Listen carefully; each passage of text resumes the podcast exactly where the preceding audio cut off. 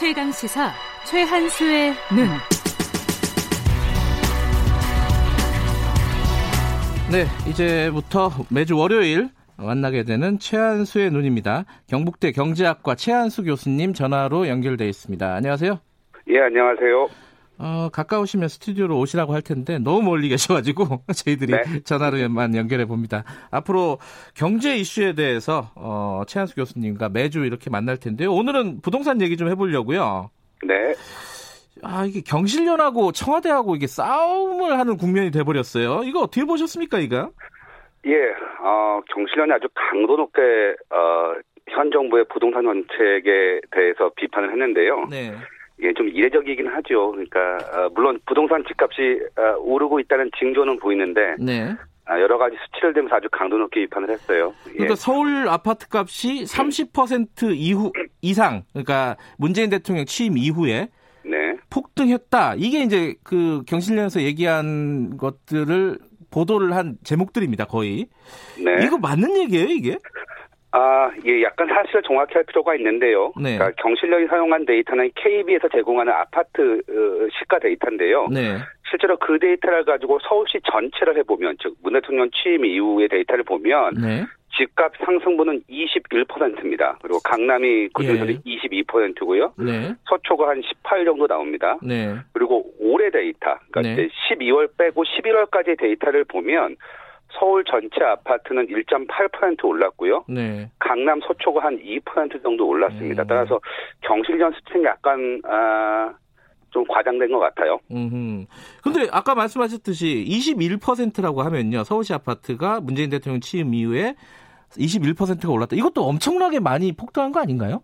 예, 뭐 어, 일단 팩트를 정리하면 네. 그러니까 올해는 거의 오르지 않았어요. 그러니까 뭐 한 2판 정도면은 오르지 않았는데 작년에 굉장히 많이 올랐더라고요. 작년에. 예. 예, 예. 음. 그러면 그 경실련의 주장도 상당 부분 일리가 있는 거 아니에요? 근데 이제 수치하는 게 많이 네. 올랐다는 주장하는 거랑 네. 어, 30%인데 이제 경실련은 34개 주요 단지를 선정했는데 네, 네. 제가 자료를 읽어보니까 왜 34개가 어디고 왜 그렇게 선정했는가에 대해서 어, 근거가 없더라고요. 음. 예. 근데 또 그런 얘기도 있었어요. 그 청와대의 핵심 뭐 참모들 어, 부동산이 굉장히 많이 올랐다. 특히 뭐 장하성 정책실장, 뭐 김수현 어, 실장 등등등. 네. 이게 뭐 한 10억씩 막 뛰고 막 그랬다는 건데 이것도 팩트는 팩트잖아요. 네, 뭐 그렇게 주장할 수 있죠. 예, 어떻게 보셨습니까? 이게 시민단체 활동 오래 하셨잖아요. 요, 요, 이 갈등에 대해서는. 요거는 너무 한쪽 면만 바라본 거다. 이게 이제 청와대 주장인데. 아, 제가 뭐 굳이 누구의 편을 들려면 이번엔 저는 어, 청와대 편을 들겠는데요. 아, 왜 그렇죠? 몇 가지 그거는? 문제가 있어요. 예. 첫 번째는 경실련 보고서 자체에 수치에 오류가 있는데 네. 경실련이 지금 34%가 올랐다고 주장을 했는데요. 네. 경실련이 제공한 수치를 계산해보면 50%입니다. 그래서 수치가 틀렸고요. 첫 번째는 보도자료에. 네. 두 번째는 지금 본질적으로 그 집값 상승 이유를 다 이제 문정부 정, 어, 문정부의 정책 실패 탓으로 비판을 했는데 네.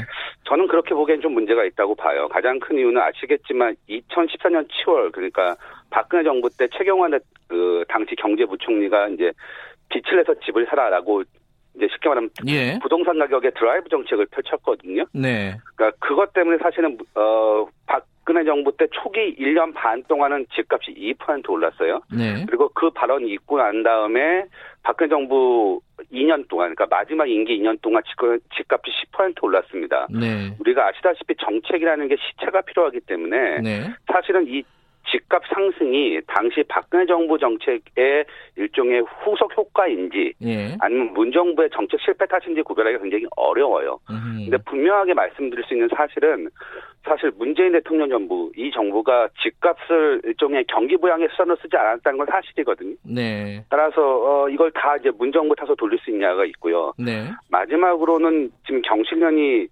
어, 우리나라 불로소득, 그러니까 집값 상승 불로소득을 얼마로 봤냐면 7,510조로 봤어요. 예. 근데 계산하는 방법이 이게 이제 물가 상승률대로 땅값이 상승했으면 이 정도라는 금액인데 네. 제가 보기엔 이건 좀 문제가 있어요. 왜냐하면 물가 상승률만큼 인상된 게 다 불로소득은 아니거든요. 음. 우리가 임금이 물가 상승률 이상을 올랐다 해서 불로소득이 아닌 것처럼 네. 자본 일종의 이제 부동산의 자본이라고 본다면 자본 이득도 마찬가지로 사실 자본 이자율로 계산을 해야 되죠. 따라서 네. 이제 제가 보기에는 정실련의 충정은 이해가 가지만 네. 남을 비판하려면 본인도 굉장히 명확한 근거를 대야 되는데요. 네. 제가 보기엔 별로 그런 것 같지 않습니다. 그게 좀 헷갈리는 게 이 문재인 정부가 부동산을 잡겠다고 뭐 취임 초기부터 지금까지 계속 얘기를 하잖아요. 네네. 근데 거기에 대해서 어 지금 의지가 없다라고 경실련을 얘기를 하고 있는 거고요.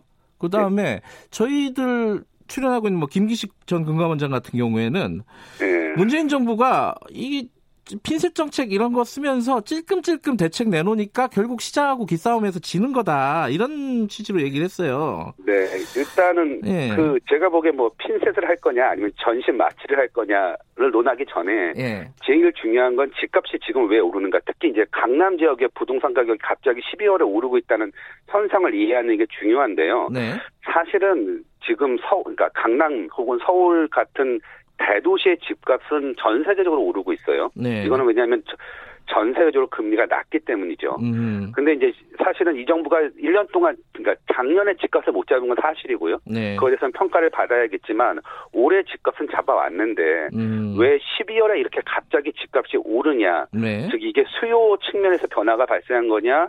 공급 측면에서 변화가 발생한 걸 정확히 이해하는 게 필요해요. 네. 제가 보기에는 이거는 이제 정부가 데이터를 갖고 있으니까 정부가 밝혀야 되는데요. 네. 제가 보기엔 두 가지 요인이 있는 것 같아요. 첫 번째는 이제 다른 변화가 없다는 전제하에 예. 하나가 이제 교, 어, 교육 정책이 바뀌면서 강남 음. 집값 상승한 게 하나 있고요. 네.